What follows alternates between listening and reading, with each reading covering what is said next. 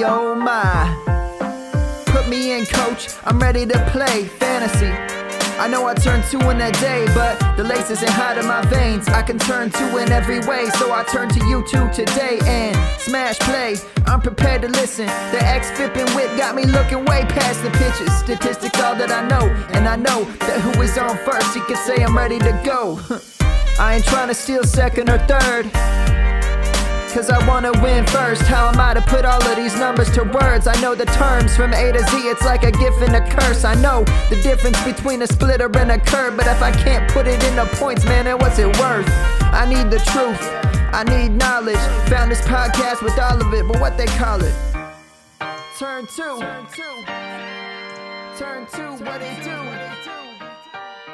Hey, everybody. Welcome back to the Turn 2 podcast brought to you by RotoFanatic.com. I'm your host, Matt Williams. You can find me on Twitter at MATTWI77IMS. Joining me, as always, my co-host, Mr. Brian Seymour, as we continue on our ADP breakdown of starting pitchers. Yeah. How you doing, man? Feeling pretty good. We're getting, man, just over 2 weeks away. And this is leading me into my, as weird as this may sound to some people, it's leading me into my favorite time of year, because weirdly, I enjoy like kind of the off-season preparation, the off-season talk almost more than in-season stuff. And I think it's because just of the kind of leagues I like to do, you know, doing draft and holds and best balls and stuff like that. But we're heading into the time that I really like in this player evaluation. That's why I'm glad that we have been doing this series, taking a look back at the 2021 ADP. So yeah, looking forward to this group of pitchers we got today. It's a very interesting one. Yeah, this is the most interesting show I think we've done so far of the series. It's the third of the series. For anyone who hasn't been following along the last couple of episodes, me and Brian have used the NFBC preseason ADP from main event leagues, and we've been going through right in order and breaking down how the pitchers did and if they, you know, return value and how we value them going into next season. So a little bit of information for this year and a lot of information for next year. And right now we are up to 60, or is that where we are right now? We did 20 and 20 or yes, or 20 and 20. Are we at, so we're at 40 right now?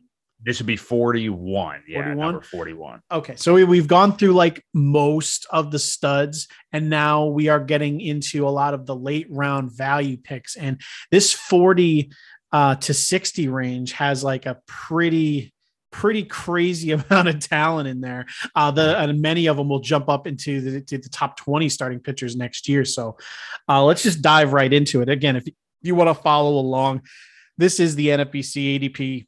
main event ADP 41 and to 60 that we'll probably be getting to today. So starting right off is Sixto Sanchez, which impossible to value. The fact that he did not pitch at all. He has an immense pedigree in the minor leagues, but he has always had a background of injury issues. It looked like last year when he came up out of the blue and everyone's saying, oh, wow, the Marlins just killed the Phillies in that JT Realmuto trade. Maybe not so fast. The players they got back all of a sudden maybe aren't looking as fantastic as they once thought. So Sixto Sanchez, the big thing here is we know what he's capable of. When healthy, he had a lot of setbacks this year. Again, the Marlins had no real reason to push it though.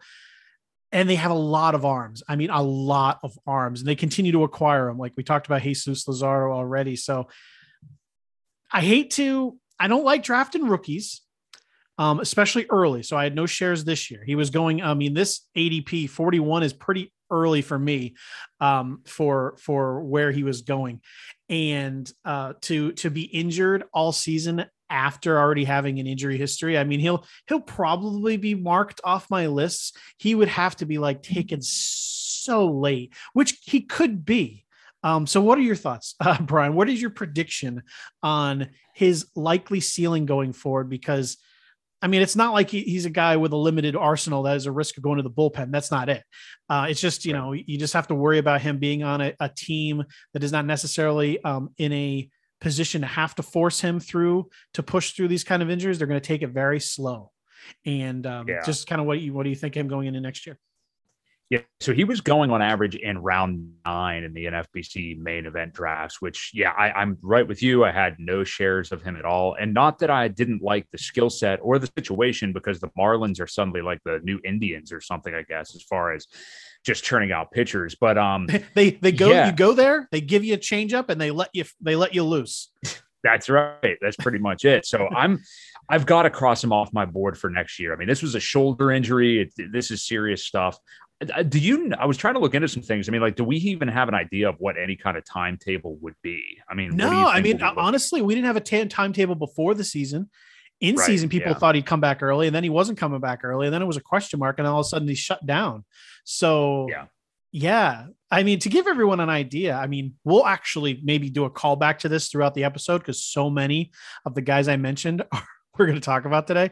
But I just wrote an article for NBC Sports Edge where I use some elite parameters for plate discipline to try to narrow down pitchers that have been fantastic in the second half. And basically, I implore you to go read it. It's pinned in my profile on Twitter, but long story short, I basically took a look at pitchers that were above the league average in O swing, better than league average in Z contact, which that's chases outside of the zone and contact within the zone.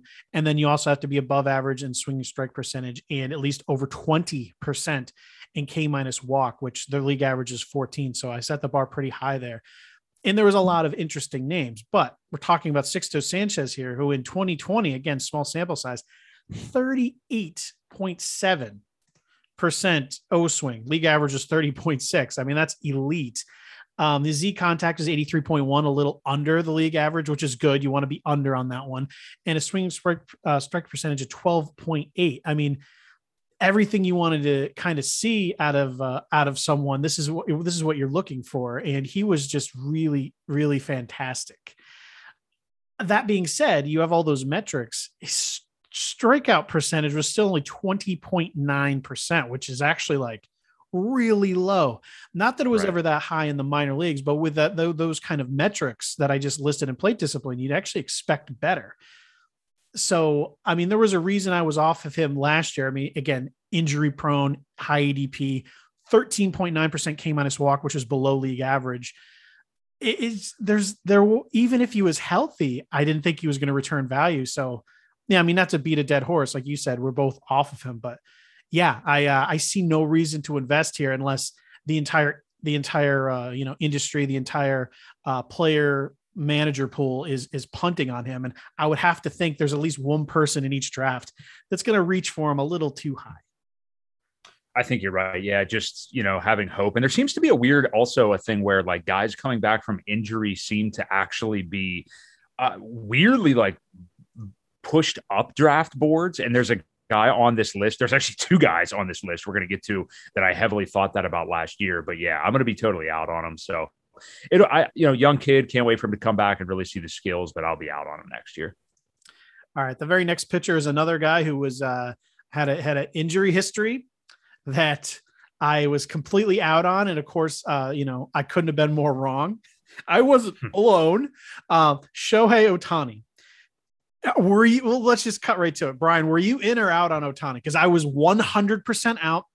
I didn't even consider drafting him. That's on me. I thought that there was a chance that he may not even pitch this year. I thought with his injury history, they might just let him hit and let his arm, like maybe they wouldn't let him pitch again ever, like maybe they just like take their investment and just let him hit. Again, I couldn't have been more wrong. Totally as wrong as you. I have no shares of him. And I'll be honest with you, it isn't even just that. I mean, yeah, that's a part of it. And I same as you, I was saying it myself. I was like, just let the guy play, just let him hit. I mean, like, let's not worry about the pitching stuff, but obviously a season for the ages that'll probably never be duplicated, I think, even by him ever again. I mean, this is insane.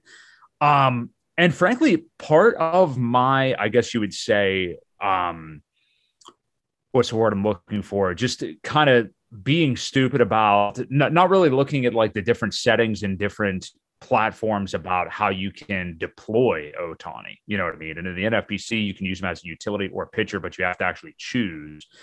Obviously, this is a first-round pick next year, and it's going to be mainly for the offensive prowess. The guy has 44 home runs. However, he's at 115 innings pitched this year, and very good innings. So I don't know. I mean, what are you – this is such a weird one. I mean, I don't even know where to go with this because of the fact that he's a hitter also. But are you going to be taking him in the first round next year? I mean, as a hitter alone, you have to. I think it's funny. They always – people want to – this is the thing. People are talking about the MVP race a lot. And again, I put out a tweet that, again, everything I put out there is controversial for some reason. No one can just take it for what it is. I opened up by basically saying, or you know what? So many people comment on it. I can read it word for word for everybody right now. Let me find it because everyone, again, is complaining about it. One side or the other. This is the full tweet verbatim. I am a full believer that the AL MVP should unanimously be handed to Shohei Ohtani. That's how I open it. That being said, I wish the voters would get together for dinner and rig this thing to come out as a tie with Vlad. If there was ever a year for co-MVPs, this is the year. And of course, I got people going, oh, you're crazy, Ohtani, of course you get it. I mean, the first thing I said was, I'm a full believer that the MVP should be unanimously handed to Ohtani. I have been saying it all year. I literally have been on leading the bandwagon since week 2. All I'm saying is that if Shohei Ohtani is healthy, he will win the MVP every year until he is retired. That's a fact. Right. It's unfair to a degree, but again, no one's doing what he's doing. So it's unfair to not give him the award. It's almost like there should be co-MVPs for as long as he's healthy, because if he is healthy, what he's doing is so valuable. He not only is he a elite hitter, he's an elite pitcher that also saves his team a roster spot because he is a hitter and a pitcher that will save the roster spot. He gives them an extra one. So right. Everything he does is amazing. That being said, Vladimir Guerrero Jr. may get the Triple Crown. It's unfair for him because he obviously doesn't pitch. No one pitches that hits that well. But everyone always brings up Ohtani's home runs, his batting average versus Vladimir Guerrero Jr.'s home runs, batting average, and RBIs. And then they bring up Ohtani's pitching. Well, people, and this is a long, very long way of me saying, people never bring up his stolen bases, which for fantasy purposes, he has 23. I mean, he has a 360 on base, a 257 batting average with 44 home runs, but he has 23 stolen bases. So yeah, even if he didn't pitch at all, he would be actually at the top of the MVP voting. If he was just a hitter, he would lose to Vlad, but pitching aside, he obviously should and will win. But in fantasy, hitter alone, 44 home runs, 91 runs, 23 stolen bases. That's bananas. And it depends. I mean, if you were guaranteed that, he is a top 3 pick, right? Right. I'm just saying, if you were guaranteed this exact production, you would take him in the top 3. Acuna's knees we're not too sure about, but he'd be right up there at the top. Minimum, if you mix in starting pitchers, he has to be a first rounder.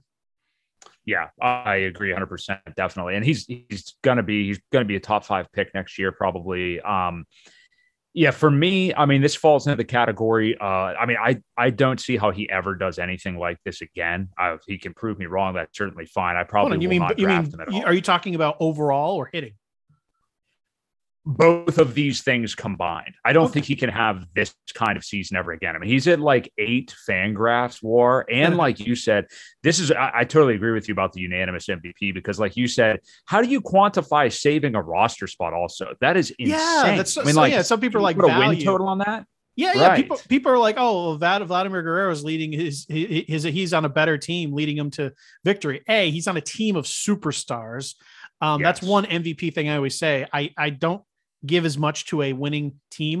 I do if you're like maybe barely making it and you are the overall superstar, which you can say Vlad is their star, but I mean, Marcus Simeon has been amazing. Oh, and you also have Bo Bichette, you have Teoscar Hernandez, you have Lourdes Gurriel coming on at the end. I mean, there's a lot of people contributing to that team being good.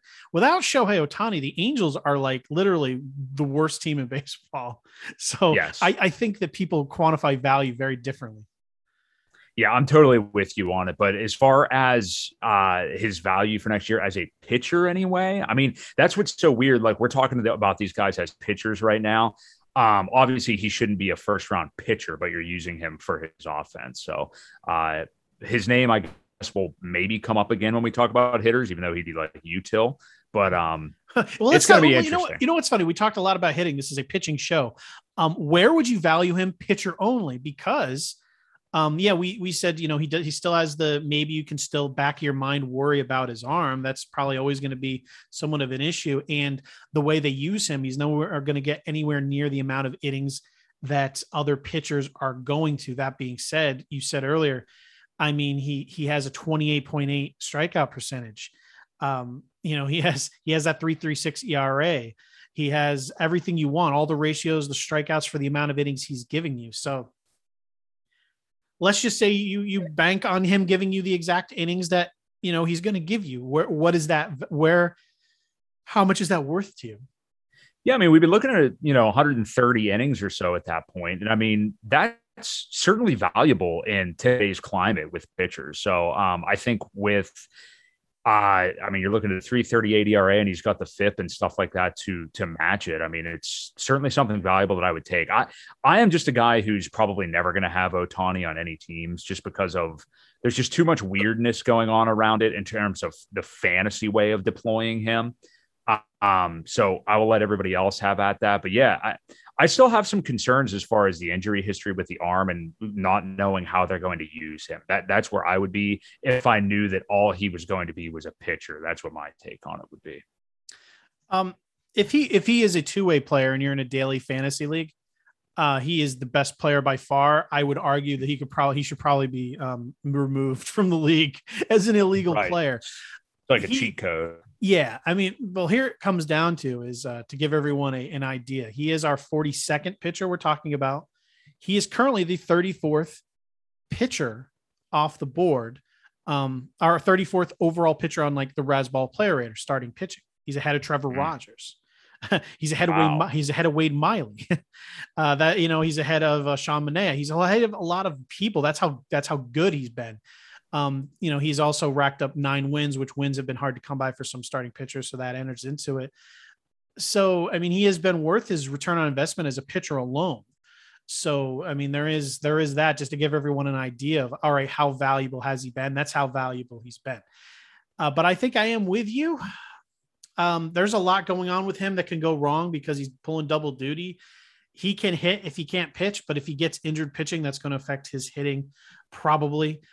So I don't know. I reserve the right to change my mind on this at all times, but I'm probably not going to be drafting Ohtani next year because I like to limit question marks early in the draft. And he obviously is a big question mark. But yeah, he's been worth every cent, even as just a pitcher, and people would argue that is his weaker point, I guess laughably, but he's been amazing. Moving on to the next pitcher is Zach Gallen. He has been interesting to say the least. I'm really interested in your thoughts on this case. Yeah. So, I mean, he was going third round mostly, or no, I mean, yeah, third round. I'd say third round. Sometimes end of second, right? So early on, see, he had that hairline fracture. Yeah. This ADP is flawed because main event leagues were at the end of spring. So that's what's so weird about this. Yeah, these were people drafting him injured. He was still being taken 43rd early on. It's round 10. Which early on he was end of second, beginning of third round. And he had many issues this year. And he came back and he looked done. And then he would leave, come back. People were shocked they'd rush him back, and then he would look bad, and then he'd get injured, and then he came back and he looked terrible again, and then all of a sudden he kind of put it together. He's not that he's been anything spectacular, but over his last several starts at Colorado, he went 7 innings, 7 shutout innings, 9 strikeouts, then 5 innings, 2 earned versus Philly, 6 strikeouts, 6 innings, 3 earned, 4 versus 4 strikeouts versus the Padres, 6 2/3, 3 earned, 8 strikeouts versus Texas. And then just versus the Dodgers, he only went 5 1/3, 4 earned, 4 strikeouts, but that is the Dodgers. He hasn't been terrible, but he obviously hasn't been Zach Gallen. Mm-hmm. We want to see offseason reports to see how his health is coming along. I get the feeling that his ADP will probably be discounted enough where I will take a look. This really depends on the market. If he is going to be going, I don't know. I mean, if he's going to be going around where like Sonny Gray is going to be valued, then I think I'll take, I can maybe look at Zach Gallen, but he'd have to be discounted fairly well. I'm not a doctor and I don't know exactly. I mean, this is a guy I need to do research on because my entire thing is built upon, can he come back healthy? Because I don't think there's any doubt of how strong or valuable he can be. He was just never able to ramp up properly and get in a proper groove. So it's hard to even take any of his recent starts seriously. You know what I mean? We don't know if it's a matter of health or it's just a matter of mindset. So I don't really have a strong opinion on Gallen right now. If you made me choose, I would say I'm probably out on him because I would probably will talk myself into someone else, because even in that middle area of pitchers, there's so many trendy guys. And I can easily talk myself into one of many pitchers, none of which have an injury question mark like he does. So assuming that we don't get an immense amount of clarity, I'm probably out on Gallen. This is one where we may differ a little bit. So this, like we said, this is a really interesting one. He had the hairline fracture from a bunting drill, which we were all pretty pissed about. Yeah, we were talking about the NLDH at the time. And, you know, I don't think it's really obviously affecting him structurally in terms of his elbow for pitching or anything like that. So that is good. But then he also got hampered by, I believe it was like a hamstring, which this is the year of the hamstring apparently. But it's been a weird year. His strikeout and walk numbers have really kind of maintained the same. And, you know, again, he's been up and down as far as being on the IL, actually pitching. He's still amassed over 100 innings, luckily, this year. The numbers are a little bit off. The ERA is 4.44, so that's obviously not good. But the underlying stuff is almost in line with where he's been in years past. What I love about Zach Gallen is the pitch mix. And that gives this guy, in my opinion, a pretty high floor, which honestly also gives him a high ceiling because he could be capable of a lot having all these different types of pitches. I love guys that aren't just fireballers anymore and actually have a great pitch mix. And Zach Gallen is a pitcher. So I am still going to be, I'm going to be intrigued with him at the price he's at. I think you're dead on with about that Sonny Gray area. I would be more interested in Gallen, I think, than Sonny Gray. I don't know if he'll make it there. I am with you. I think, if you could elaborate on this, I think my concern is just health. It's not about skill, and it's just cause part of his value and a lot of his value was tied up in the fact that you could market in pen 6-7 innings. He was giving it to you. Right. And now this year it's more like 5-6 innings, but I did mention those last ones since Colorado for a reason. In 3 of those 5, he went 7 innings, 6 innings, 6 2/3. That's actually the most important thing to me. And in those games, he racked up like 9 strikeouts, 8 strikeouts, and that's incredibly encouraging. So if the second I see that, you know, I research and see that he felt really good down the stretch. He was working on some things. Maybe he gets a couple more of these stretched out outings at the end of the year. I'll be right back on board. It's just, there's just so many question marks that I just need to research and get answers to. It's just hard to give a definitive answer. So it's not that I disagree with you. It's that I'm reserving my answer. I think what it is for me is the injuries are a little bit more weird, sporadic, acute injuries. And he was so clean prior to this year. You know what I mean? There was really nothing to ever see. So that's why I'm willing to, I don't think it's bias. I think it's just really looking at the situation. I'm willing to give him a little bit of a pass, you know, and the same way that we were willing to give Jack Flaherty, no, it's a different situation, but a bit of a pass the year prior with like weird COVID stuff. Yeah. I feel that way about Gallen this year. So we'll see. I could be wrong on that. I'm certainly going to exercise some caution. I'm not going to just do all systems go on him, but I am going to be intrigued with his price next year. Yeah, it's funny. The more we talk about him, the more I think that I'll probably try to acquire him. It depends on the format, obviously. If you're going like for volume play, he is someone you obviously want to make sure you don't miss out on. If you're going for our audience that is more of a limited season long, you have a couple of leagues, then you have to exercise more caution. But again, we're September. We'll know a lot more about Zach Gallen. Someone we know a lot about is Tyler Mahle, who was a very popular sleeper pick last year. Only 47 2/3 innings. He had a 3.59 ERA, 3.88 FIP. He was able to pull a 29.9% strikeout rate, which is the thing that everyone pulled in, still at a 10% walk rate. The hope was that he would be able to further hone his skills and maybe drop that, which he did. And last year he had 255 BABIP. So there was reason to think he would regress. Ironically, that is exactly kind of what happened. He maintained his strikeout rate, this Tyler Mahle, at 28.1. So I don't think anyone expected 30%. So 28.1 is a win. He brought down his walk rate from 10.4 to 8.4. Not great, but you can hope that maybe he comes even, you know, he even becomes better. He had a hiccup in the middle of the year. Like, he was strong going into the June 21st, sticky gate, whatever you want to call it. And he appeared to have a little bit of issue after that. Again, nothing with spin rate, but remember, a lot of the people say that, and I've said this a lot before on the show, a lot of people had issue, not because of spin, but a lot of pitchers just use some kind of substance to get a little extra grip on the ball. And it didn't necessarily help with spin, but just grip. And he looked like maybe he at the timing of his slump, maybe he lost a little bit of command. And he seems to maybe have come around on that. So that could have worked in his way into his walk rate. So again, K rate remained the same for Tyler Mahle. Walk rate came down a little bit, 10.4 to 8.4. Maybe you hope that improves further next year.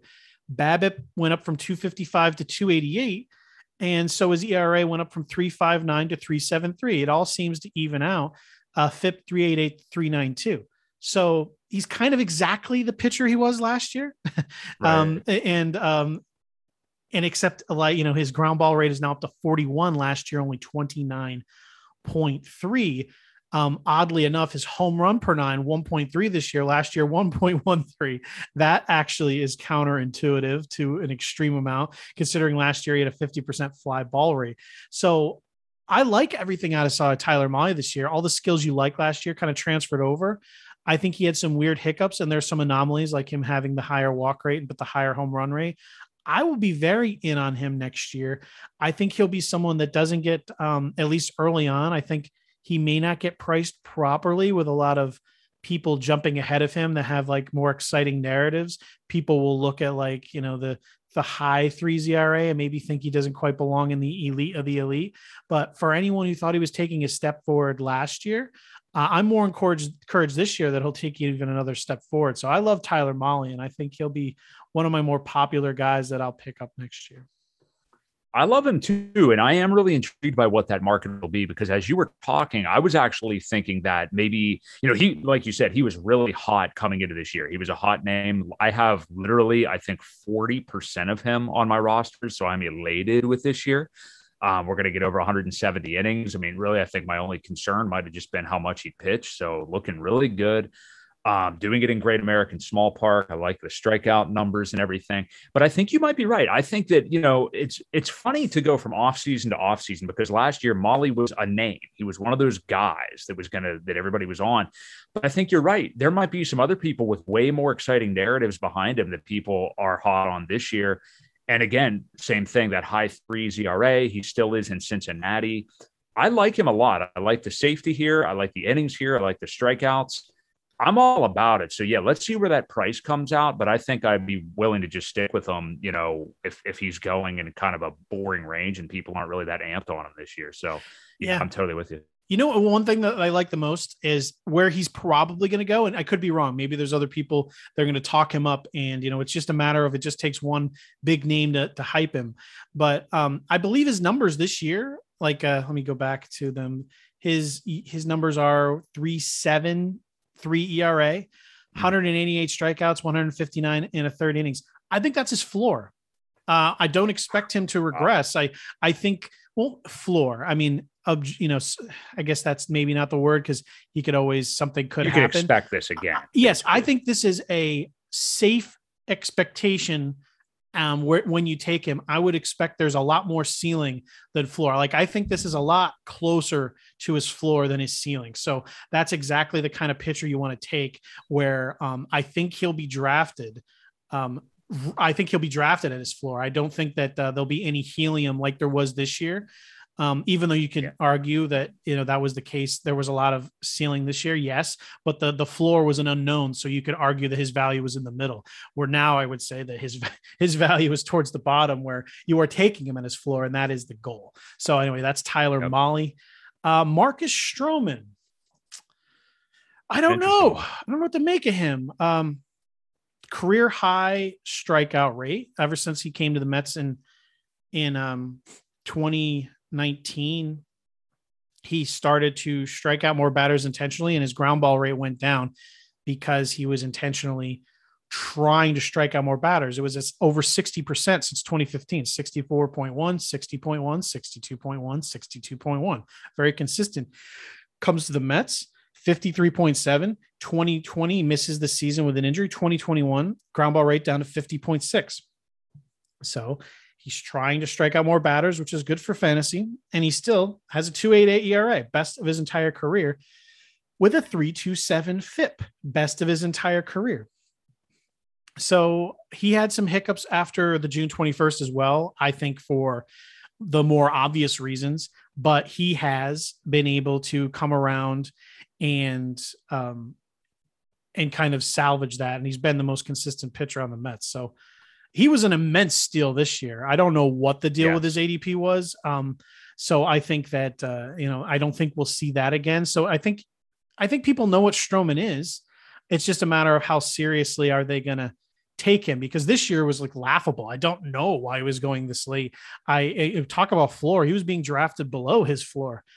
So what do you think of Stroman? Because there's no growth here. 22% strikeout rate. I find it hard to believe he could top that. His K minus walk is pretty much always going to be near league average. This year is a little above. He's usually well below. Just what is your feeling here? If anything, it looks likely that he'll regress from pretty much career bests across the board, but I wouldn't bet against him just kind of repeating what we were seeing. I'm almost certain his draft position was just due to the didn't pitch in the COVID season. 2020 didn't pitch at all. So I mean, that's how I felt. I mean, I even felt like there were question marks too. I mean, maybe I could have looked into it even more to see how he was ramping up and stuff. But I think that was literally the sole reason for his price, because he's been very consistent. So I think that there's going to be helium on him after this year. I don't know if it is, well, obviously, like you said, best career ERA, what he's actually doing on the field, but also just kind of people, his personality, and some people seem to like him. He's a Met. He's very out there, visual. I mean, you see him everywhere and stuff like that. So I think he's going to be a hot name. I think he'll probably move way up the charts. Obviously, he's not coming off a COVID shortened or a season that he skipped. He's coming off of one of the best seasons of his career. So I have a feeling he may get out of my price range. I don't know quite where he'll go. Do you think he could go the whole way up to like we've kind of pegged like, this feels weird to say, but we've pegged like Aaron Nola and Lucas Giolito for like falling back into that, I don't know, maybe fourth round area after this year. Does he get that high, or am I smoking something here? I would think he'd be more appropriately priced in the Gray Gallen area, to be honest. With the lack of strikeouts, it depends on how sharp people are, because there's one thing that we haven't talked about with Marcus Stroman, and it's something that people usually throw towards Garrett Cole and Sandy Alcantara types, Lance Lynn, and that's innings. He only has 169 innings, which may not jump out as something that you would think would automatically lead the league, but he leads the league in games started. No one has started more games than Marcus Stroman. So far, this is Wednesday, September 15th. Marcus Stroman has started 31 games, not even tied with anyone. He has more games started than anyone in the league. And that is a tremendous thing to have on your team. Someone that just takes the ball every day and goes out there. And if he's going to give you these half decent ratios, even if he regresses, I mean, great ratios this year, but even if he regresses a little bit, that's really strong. So it depends on your draft. I feel like he'll be a person that moves a lot between drafts. I mean, I think if he's taken in that Gray Gallen area we're talking about, this is Marcus Stroman. I think that is a steal. Not a steal. I think it's appropriate. If he's taken earlier than that, I think it's a reach, and you are taking him more towards his ceiling. Like I said a few times now, you want to take someone more towards their floor. I think if he's taken any higher than that, you're hoping on ceiling. I'm not saying it's a bad pick. I'm just saying that you have to have it hit. And that's a little early for me for a guy that I think has no strikeout upside. So yeah, I think I'm happy to take him. I am happy to take him. Like, you know what? because I'm thinking of where that area we're talking about, that's kind of where Alcantara was going this year. I think he's destined to be overdrafted. The more I talk about it, I think he's destined to be overdrafted. I think he will be. Yeah. If I were a betting man, which I kind of am, I would say that I would say his price is going to be inflated. So I don't see me probably being able to get to him too much. Yeah, I think we'll agree on that, because I mean, I'm a Mets fan and I'm really hoping they re-sign him. I think that it's a no-brainer that they need to try to get in the innings. It's, for as real baseball goes, fantastic pitcher. But again, we're talking about fantasy where strikeouts really matter. We have to have to consider all things. And yeah, I think we agree, I guess at this point, he'll probably be overdrafted. Another very interesting pitcher in this group of interesting pitchers, Dinelson Lamet, who before any of his for sure injury scares, I mean, everyone, I guess, in the quote unquote industry was kind of worried about him. He did have a cheering section of sorts with some people, but him being shut down with injury almost seemed like a foregone conclusion for most. And that's basically what we got in this year. He's only throwing 38 2/3 innings. He's had flashes of brilliance that, you know, that we have seen. I mean, he has a 27.6% strikeout rate, but he's been walking a ton of people like usual, and he cannot shake those injury issues. So where are you at on Dinelson Lamet? Because I mean, I know that he's going to be like pretty, I don't want to say free. He'll probably be close to free, right? All things considered next year in drafts, but I'm not sure if that's enough for me to be interested. I'll be totally out on him again. It's just like, wait. I mean, he has just suffered through so many catastrophic type injuries to his arm that, you know, there's, like you said, there's brilliant skill there. It'd be cool if he was able to ever stay healthy and put it together. But unfortunately, I don't know that that's going to happen for him in his baseball lifetime, which kind of sucks. But I will not be interested at all. I assume maybe some people take some flyers on skills, but I definitely will not have him at all. I mean, after an entire offseason of no word on him, the Padres, as the regular season, you know, and spring training approached, they announced that he needed to get those PRP injections, which of course hardly ever work. And everyone assumed he needed surgery at some point, but they were saying he didn't, and he was going to need rest. April 1st, appropriately enough, when talking about Dinelson Lamet, went on the disabled list. He came off April 21st, April 22nd, back on with right forearm inflammation. One day later. May 4th, they activated him from the DL. June 27th, back on the IL with right forearm inflammation.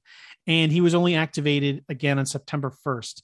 So you're telling me after a whole offseason of them being worried about forearm stuff, he gets put on the IL twice and comes back in September 1st. And how can you possibly be on him? I mean, he just needs to have surgery. You know, he should have had it as soon as last year ended. He should have had it, and we should be talking about him maybe coming back, in the beginning of 2022, maybe coming back healthy and strong. But instead, we're still sitting here, probably waiting for him to maybe have surgery this offseason. Yep. Yeah, I'm not going to be in it. You know, it would be his second Tommy John, and I think that's what some of the hesitance is, because coming back from that could be, you know, just impossible. So I think that's what some of it was. But, you know, for our purposes, either way, I definitely will not be in on him. Next pitcher on the list is very interesting. Jose Urquidy. He was actually a very, I keep saying this with probably a lot of these guys, they were all very interesting, popular picks because of this area we're talking about. If you're not proven and you're being drafted this early, people are believing in you.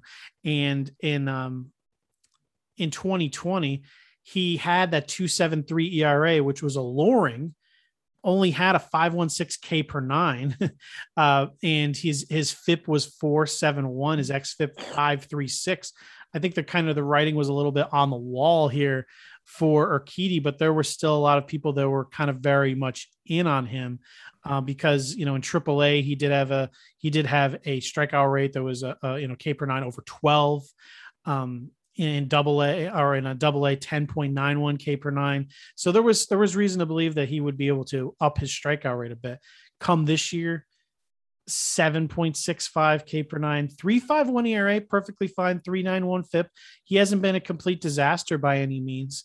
But, you know, only 84 and 2/3 innings because of injury reasons, but that was nothing you could have foreseen. So I would think that next year he could be a nice little value based on people forgetting about him. I doubt anyone's going to go to the well one more time to tell people to draft him. He'll be on people's radar, I would think, but he'll probably be going in where like Marcus Stroman was going this year, which is a guy you just add as your, I don't know, SP6, you know, maybe, you know, something like that, where he's just going to go in there and just give you some adequate innings.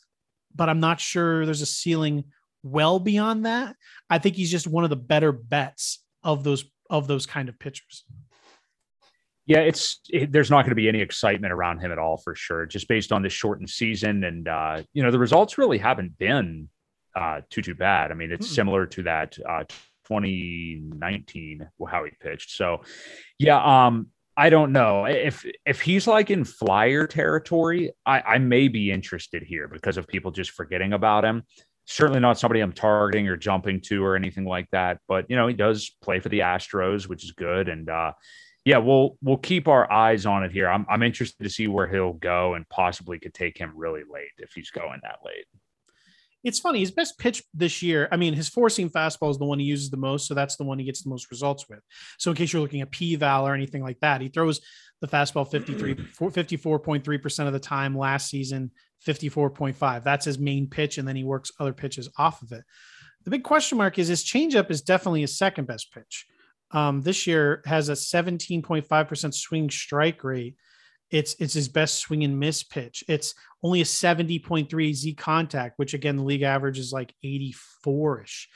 Yeah, he continues to throw his slider, which is again, league average kind of across the board. It's still good for swinging strikes, but overall, his best pitch is the changeup. And in 2020, when he had some success, he was throwing 54.5% four seams, 20.5% changeups. Now he's throwing that slider almost 10% more, 21.1% this year.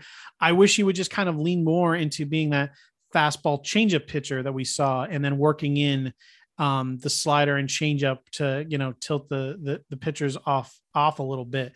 Again, small sample size. It could have a lot to do with the kind of players and the teams that he's facing, but on its face, it looks like a simple pitch mix alteration could kind of give him that next gear that can give you that little bit of a ceiling you're hoping for if taking him in draft. So I'd circle his name. I think as someone, if you're going to be drafting early in the off season, as someone you could probably get at an extreme discount that could come back to give you a nice bit of value. And just to add in, like, that is one of those edges that, and I'm glad you brought that up, is like, as we do, not that people don't know this, but if you're really serious about winning in this game and are highly invested in fantasy baseball, that's one of the big things, is reading the tea leaves as the offseason progresses. And a guy like Urquidy, like watching what he's doing, is he changing up the pitch mix? What are we hearing out of camp? So now you may not hear some of that till December, January, but definitely something to look into with all these guys. And that's why I love Jeff Zimmerman's Mining the News is like an absolute must use tool, especially for me during the off season. So I want to shout that out. Yeah, absolutely. It's there's so much information out there. As someone who works for NBC, I'm always like kind of funneling for news myself and reporting it. So for anyone out there who obviously doesn't have like 40 hours a week to spend doing that, articles like that are fantastic, and they're definitely invaluable. Next guy, and we were talking about Jose Urquidy. Next up on our list is Corey Kluber, who you can't fault anyone for taking him. You can't fault anyone for avoiding him. The injury did happen, which, you know, kind of ended his season. He did come back recently. He's been getting some strikeouts. The overall results haven't been great. He's just been kind of league average, right? He's going to have like a 4.even ERA. He's got a 26% strikeout rate, 10% walk rate. He's kind of like the world definition of meh. But, you know, it's to be expected with the rust coming back in a division that hits pretty hard with some very difficult stadiums to be in. I was off this year completely because there's a certain amount of question marks build up. I just erase your name. It's just like, I don't feel like thinking about you. And Corey Kluber is obviously only added to that. So I will let you take the reins on this one, because I'm not interested in any price because his name has been removed from my draft board. Same as me. Yeah, he was removed from me entirely. And here's one thing I'll say. I freaking love Corey Kluber. Loved watching him pitch all those years for the Indians. Kind of reminded me of Chris Carpenter, my personal favorite Cardinal pitcher of all time. Loved Corey Kluber. But yeah, once he goes to Texas, you know, he's 34, 35, has shoulder surgery, then goes to the Yankees of all situations. There was absolutely no way I was going to be drafting him. So I think the only thing you and I disagree on is I do judge the people that thought it was okay to draft him last year. I don't really know where. I don't know. I don't see Well, I should say this is we're reading off one ADP list, and his ADP really, really varied. So I could see some people like in best ball, depending on the roster construction you had, throwing a home run dart at someone. I can get it because we've seen how good he can be. Again, it wasn't enough for me to even consider it, but I think there are worse picks, like anyone who took Dinelson Lamet in any round, you know what I mean? Right. I think that was worse. But you know, I get what you're saying, and I get your point of view and having that, but I guess I'll give some people a pass because if he did well, that wouldn't have shocked me. If Dinelson Lamet was healthy, that would have shocked me. And we should have mentioned, I probably should have mentioned too, between those two guys. Now, Lamet's was far wider, but the gap between the min and max pick on both of them is pretty damn wide. So that kind of tells you the story there. So yeah, I will be out on Kluber again next year. It'd be cool if he could kind of tape together a couple nice years to kind of wind out his career, but I will not be involved. That was Corey Kluber. Next up on the list, I have no idea how to value him, is Aaron Civale. He was much better than his numbers indicated. 3.76 ERA, 4.47 FIP. He had a few bumps in the road. He was the first in the majors to 10 wins. He's not a strikeout machine by any means. We all know that. But you know, in 2020 he was at 22. This year is at 20%. He's going to be another one of those like kind of league average, those league average K minus walk guys. What intrigues me here is Marcus Stroman was healthy the entire year, and we're talking about him possibly being overvalued. I think these guys are damn near the same player in terms of fantasy production. You know, Savali's more in his career, more like a 45% ground ball guy. And Stroman earlier in his career was 60. Now he's near the 50% mark. But in terms of expected ERA, expected wins, innings, like he was throwing a lot of innings. I think Savali, going into next year, I would expect very similar things out of Stroman, except I think Stroman will have a lot of helium behind his back.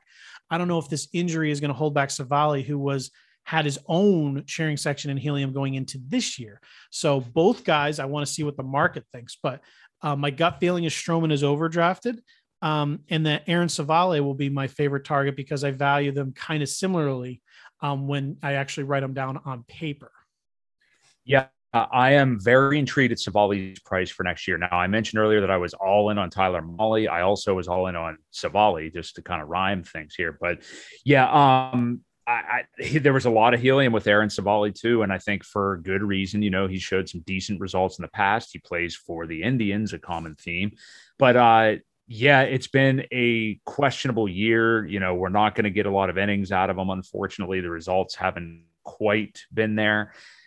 But yeah, I think that there's not going to be any sexy on his name for next year. So I don't know where he falls to. This would indicate that he was going, this would have been about the 10th or 11th round or so in NFBC main event draft. So I think he falls. It sounds like you maybe agree with me there. I don't know why he would really shoot up again or anything. And again, that price he was going at was kind of helium. So I think he only falls going to next year. I'm going to be a little bit intrigued, especially because he's going to be a guy that kind of helped fill in your rotation. So we'll see. I'd like to hear some things over the offseason. I had high expectations for him this year that haven't really been lived up to, but so you're thinking he does fall a little bit too? Yeah, that's my assumption. Just because I think when the vast majority of people look at his actual season end surface stats, they don't exactly scream anything spectacular. So I think that that will be a safe assumption that he'll take a little bit of a step back. So again, these are guesses though, so we'll have to see. But we're gonna know soon because we're gonna have like Too Early Mocks with Justin Mason. We're going to have DCs going off in October. So we're getting pretty close. The next, again, that was Aaron Civale.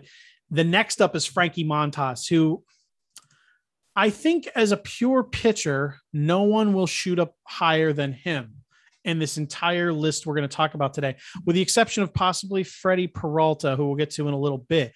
Spoiler alert. Yeah, spoiler alert.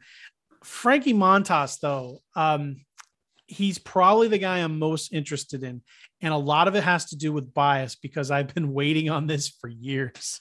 He got suspended a couple of years back for foreign substance, not sticky stuff. Like, you know, the kind you actually put in your body. And he had 2.63 ERA in 2019, 96 innings. He had a 26.1% strikeout rate.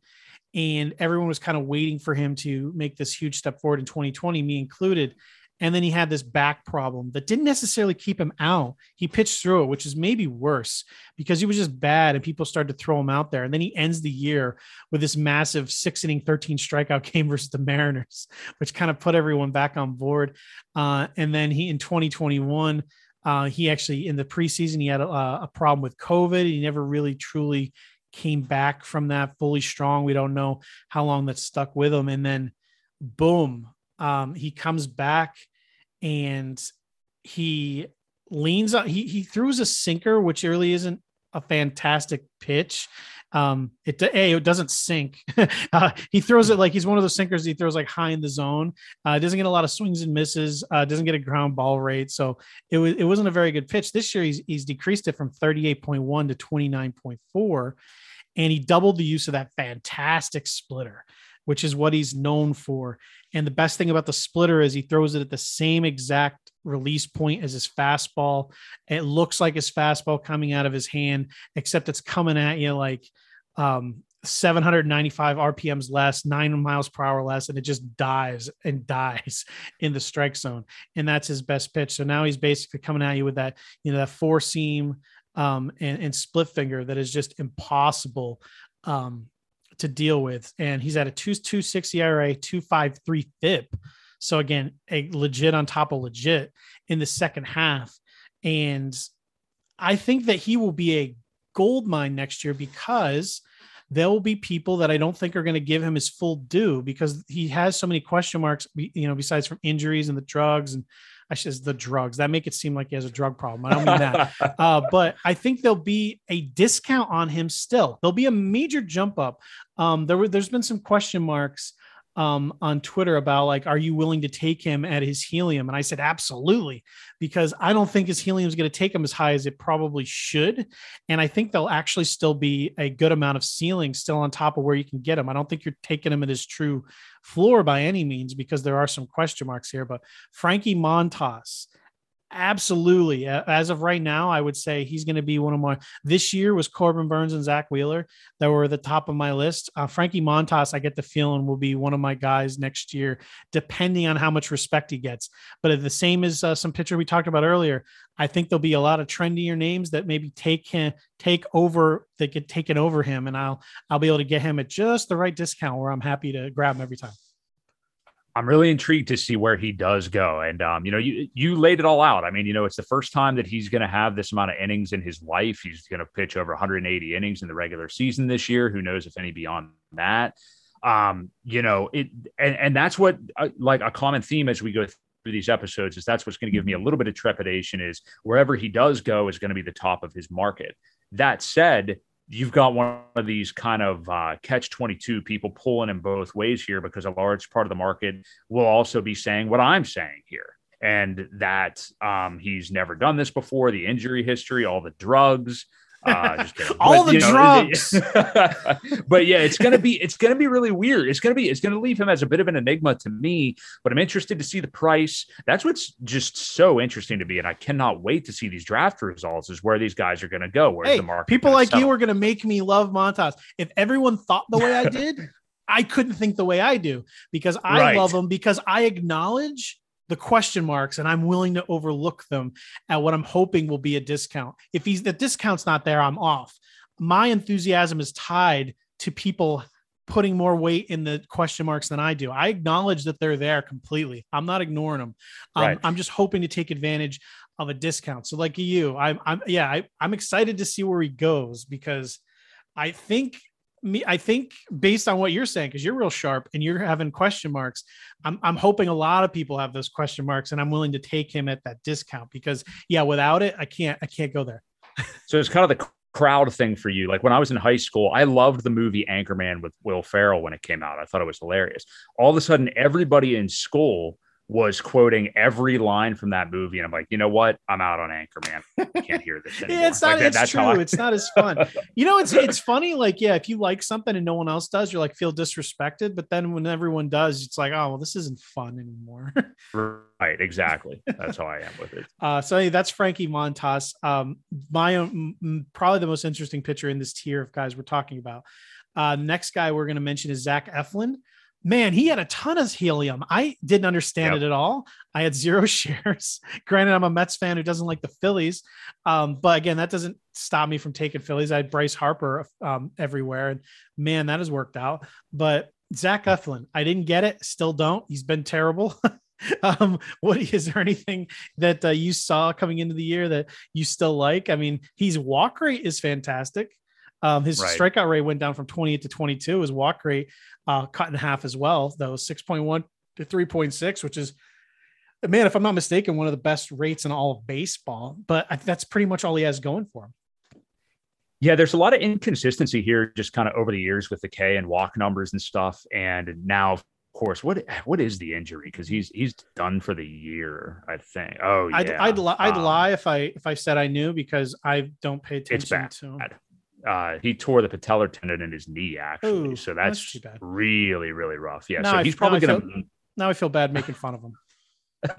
Well, he's probably going to. I think this is going to put him at 6 to 8 months for recovery here. So, he's probably missing into at least May of next year. Now, coming back from a knee injury is obviously better than an arm injury, but that's enough that I'm going to be totally out. Is it his plant leg? That's a good question. Right knee. So that would be no. So yeah. So I don't think that's as bad. Right. You know what's funny? It may not matter. Hey, doctors listening to the show, because I know a lot of you do, because you comment on the show. Let me know if that matters, because this is me using my own common sense, where I assume the plant leg would be worse because it would affect your mechanics more. I would assume it being the non plant leg, that it wouldn't affect him as much, because it's just not something that is vital to his mechanics. But I mean, shout out to Nick Savali. We'll get Nick Savali to chime in here. Yeah, Nick Savali, let us know. Yeah. So yeah, we'll see. Hey, I say Aaron Civale, one of my favorite picks next year. So Nick Savali, jump in here and let us know about Zach Eflin.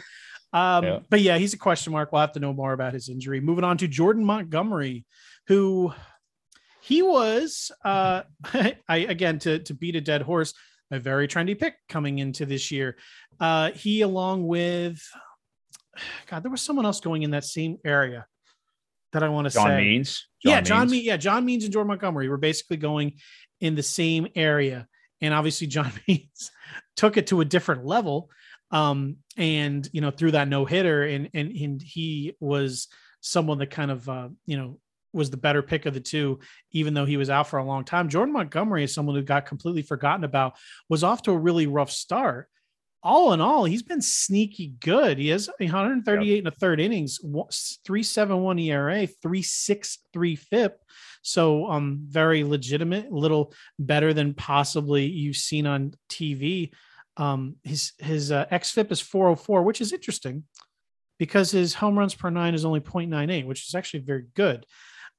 His home run to fly ball ratio is 10.6, which is a tad low.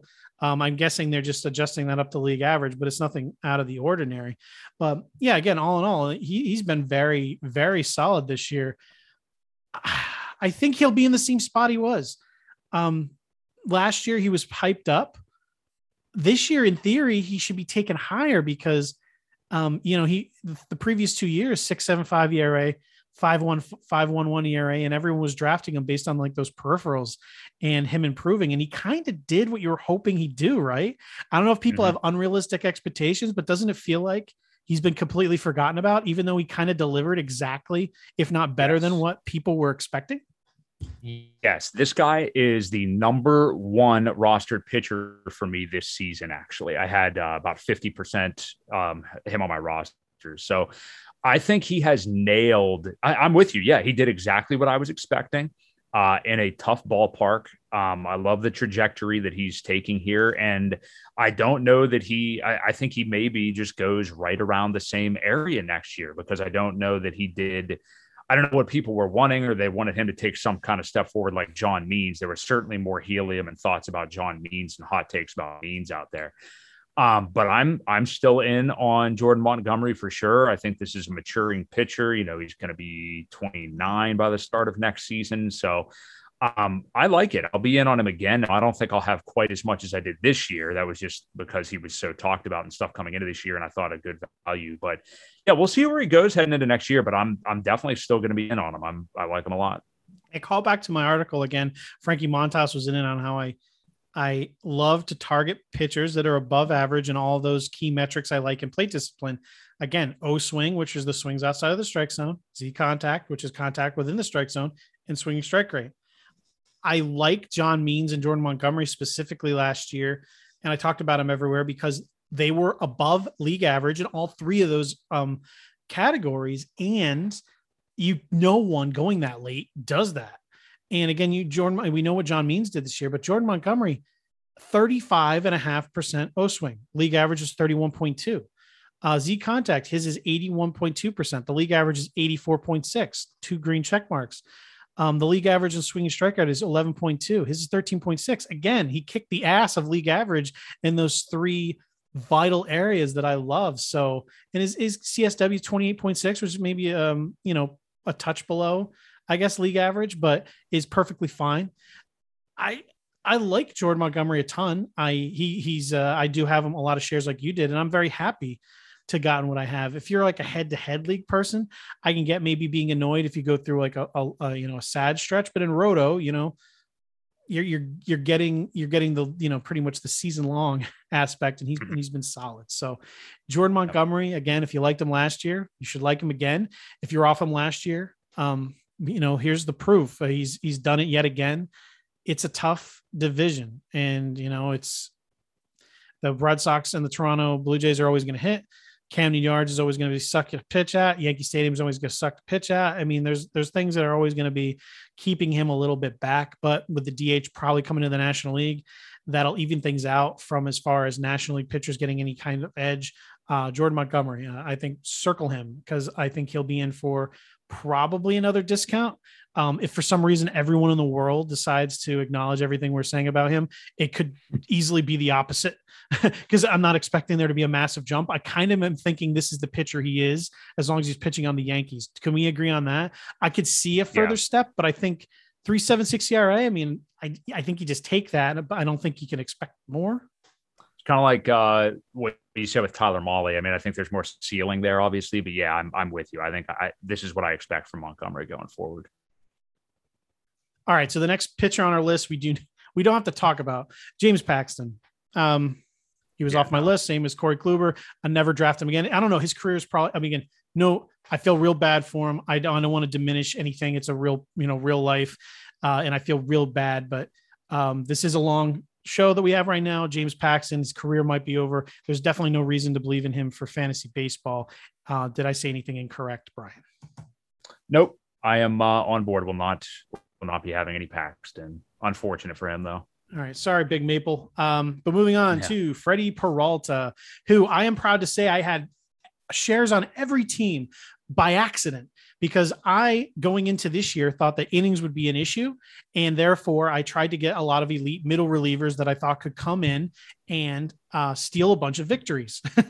And that's why I grabbed Freddy Peralta, who obviously ended up being a starter and an incredible one at that. So to no credit of my own. Well, I mean, I did draft him because he was quality, but I ended up getting more than I bargained for. 2.57 ERA, 0.95 whip, 181 strikeouts with 133 innings. The major bump in innings could be the only problem, and they're already giving him a little bit of an innings issue down the stretch, even though yesterday he had a fantastic game. He's near the league lead in expected batting average, top 2%, pretty much every expected data point, 34.1% strikeout rate, 2.65 expected ERA to go along with his 2.57 ERA. He's about as legitimate as you can be. Yeah, this is going to be interesting. I mean, we already talked about Montas being one of the names that really flies up the boards. Where does Freddy Peralta go? I mean, he's been so dominant. That 0.95 whip, I had no idea. That's insane. I was not heavily invested this year just because, you know, I drafted a lot throughout the offseason. We were thinking more reliever for a large portion of that. I was wrong. He is amazing. It's been a great season for him and the Brew Crew. Where does he go? I just want to know where his market settles, because I think, I mean, he just flies up the draft board. Where does he get considered here? I'm wondering, the innings didn't really hold Corbin Burns back. So right. I think that, you know, maybe, and he was going basically at the fourth round turn fifth round turn, right? No, third, fourth round turn. The 3-4 turn is where he was going. Not that I expect Peralta to be there. I expect him in the Montas area, to be honest, which I think might be 4th, 5th, 6th, anywhere in that area. I would say probably he'll be towards the front of that. Innings will be a thing that people hold against him, maybe slightly, but again, there was plenty of people, like I said, like Burns, they didn't hold it against either. He has a walk issue, which again, you said that 0.95 whip. You take that along with a 219 BABIP and a 3.65 walks per nine, which is a 10.2% walk rate. And you got to think that there is some regression coming. I mean, metrically, everything is backed up. He has a 2.57 ERA and a 3.06 FIP. Maybe you can call that a wash. But again, all these numbers are so low that even if he regresses entirely, which a lot of people will talk about, that he'll regress. But I think some people overlook a regression or put so much in terms of regression that you forget that even if he regresses completely, his numbers will still be fantastic. So I don't know. His left on base percentage is usually in the, you know, for the last few years was 68, 64, 67. It's now up to 80, but 80 is nothing crazy. Another thing that could maybe regress to his career norms. So I think the name of the game in the offseason for analysts will be regression for Freddy Peralta, which would make sense. I mean, who the heck repeats 2.57 ERAs? Not many people. But I think that if that is the narrative that drags his name further than it can be, I'll be in. There are plenty of question marks here, though. My gut feeling is there's too much good to see here that I think that will overcome anyone trying to bury him in regression. There's everything you want to see here is good. The only problem is for me that those metrics I like to look at, his O swing is actually like 3 or 4 ticks below league average. He is getting a lot of that in zone swing and miss though. 14% swing strike rate, 77.6 Z contact. He just has amazing stuff. So it's all guessing where he'll go. I say that he'll probably be drafted a little too early for me. But I fully acknowledge he's this good. So I don't know. He's probably the pitcher that confuses me the most. And I got to see where everyone else values him, because I think he's just as good as we are seeing now. Absolutely. I mean, in 2020, he had a 3.99 ERA and a 2.41 FIP. So you can obviously argue that, that was only 29 innings, but you could say we could certainly have seen this coming. If he was going to get the ball. And I can only imagine how early he would have gone if during the entire offseason he was going to be a starting pitcher. So there's so many like moving parts. I'm rambling though. So Brian, give me your thoughts on probably maybe the most interesting pitcher we've talked about so far. I think his market may be around where Corbin Burns went last year. I think that's kind of what we're going to see. He's going to top out and, you know, around 150 innings this year. Or actually, yeah, I guess so. Yeah, 140, 150 innings. So I don't know. It's going to be interesting. That doesn't seem to be a thing that people worry about all that much. So I think all bets are off. I think he's going to be taken very, very highly. I could see him in that 3-4 turn, to be honest with you. I think that's what people are going to do. If that's the case, I think I'm out. I think I might be too. Yeah, I think I probably would be too. Sometimes just because of playing volume, I like to take a couple of shares or so with a guy like that because you never know. But generally, yeah, I would probably be out on that. Mm-hmm. Yeah, again, we'll see. Again, not discounting his ability at all. Jamison Taillon, any thoughts there? He was another trendy guy who I was out on just because I needed to see it more. He's obviously, yeah, I'm not interested. You know, the situation he's in, excuse me, he'll be another year removed from Tommy John.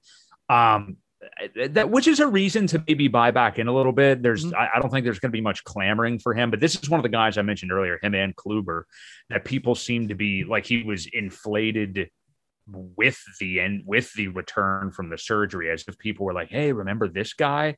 I mean, I didn't fall for it. I don't know why people would have done that really, but yeah, it'll be interesting. I'd be more intrigued in him next year, but I'm probably not going to have much of him. He was essentially the same kind of pitcher he was for his career this year. I mean, he's thrown 138 innings, 23.4% K rate, 7.2% walk rate. I mean, up until 2019, he was 20.3 in K rate, 21.3, 22.8, walk rate 4.1, 7.8, 5.9. So, I mean, I don't know. He's kind of the pitcher he was. So if you think he's the, you know, 1 year further removed and you think he can be closer to that 2018, we had the 3.2 ERA, 3.46 FIP, then yeah, he could be a nice value. So I don't know. I think there'll be people that probably zone in on that and circle him as a sleeper for next year. We'll see where he ends up going, but it's impossible to tell right now. Chris Bassitt obviously took the, you know, the unfortunate hit off of his dome. Very scary moment. Glad to see that he is absolutely okay. But previous to that, I don't want to say the best year of his career, because in 2020, over 63 innings, he had the 2.29 ERA, but I would argue a 3.22 over 151 innings is far more impressive, especially with that 25.2% strikeout rate. So he took a massive step forward this year. Any love for Chris Bassitt? He was amazing this year. I feel so bad for the guy. And I was somewhat in on him. I mean, he had a very good 2020 in the COVID shortened season. And I think there's a lot of reason to like him. He's going to move up, I would imagine, going into next year. I mean, he's, you know, not going to be as sexy as the name of some of these other guys. He is in a good situation being in Oakland. I mean, I think he comes back, obviously, from this situation he's in okay. It'll be interesting.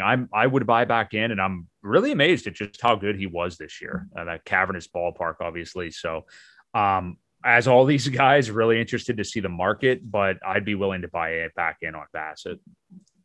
The next guy up on the list was Domingo Germán, who I will let you take because I think everyone knows by now. I just have it's personal preference. I have a do not draft assholes policy, and he's on my list.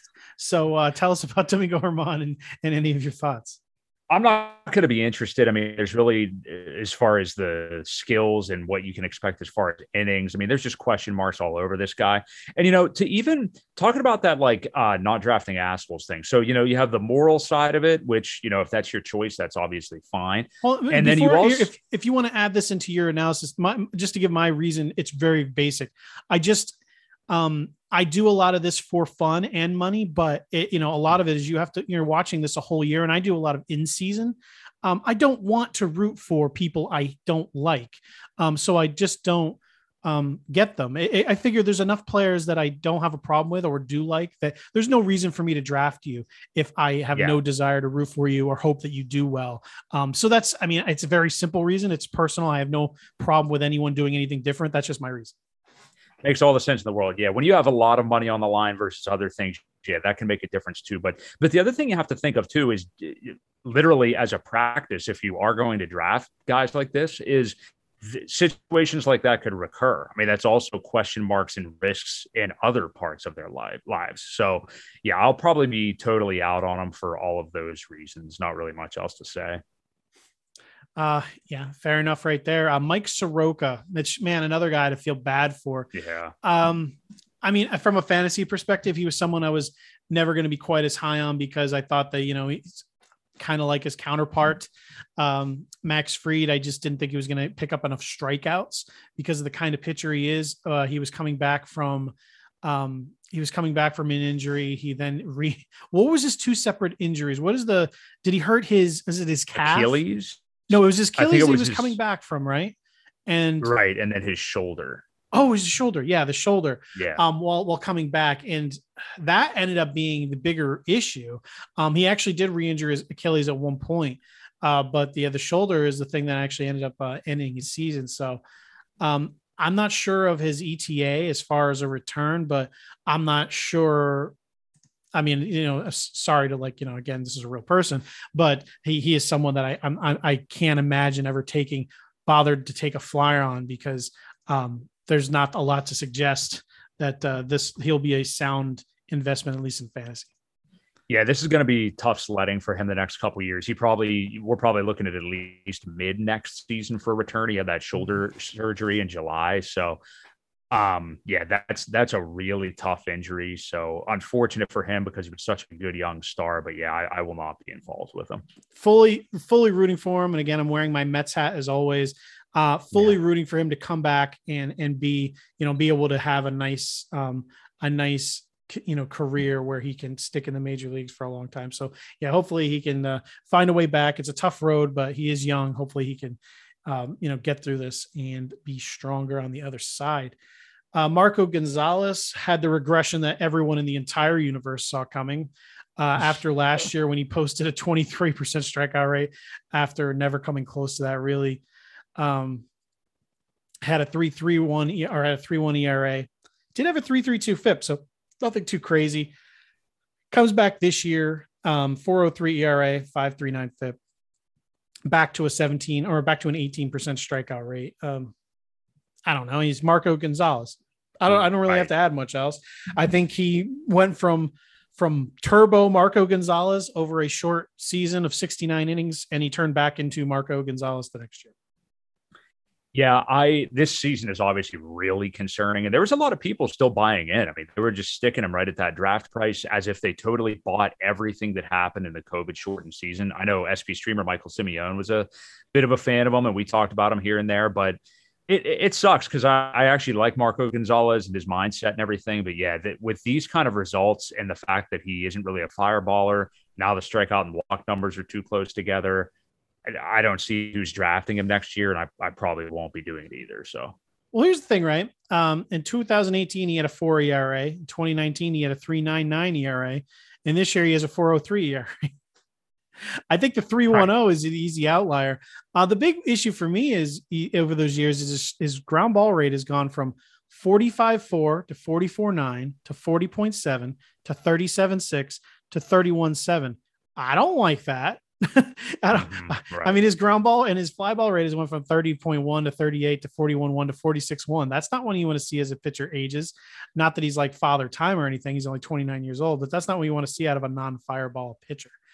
As we wrap things up, the very last pitcher on the list, Eliezer Hernandez, who had himself a heck of a small sample size in his own right in the last season, and he's in that completely loaded change-up riddled Miami Marlins. He comes back. He's thrown 37 innings this season, and he's got like a 23.4% strikeout rate. He's basically kind of the pitcher we had a glimpse at in 2019. He's a little closer to that than what we saw last year, but obviously there's still some helium in there to be had for anyone still interested in him going into next year, but he will be fighting for a roster spot, a spot in the rotation, in a very, very, very all of a sudden crowded rotation. And he still has a very limited arsenal, which was kind of the problem he had to begin with, that he may be better suited for the bullpen. Not that they're hinting that he'll ever be doing that, but that's always been his drawback.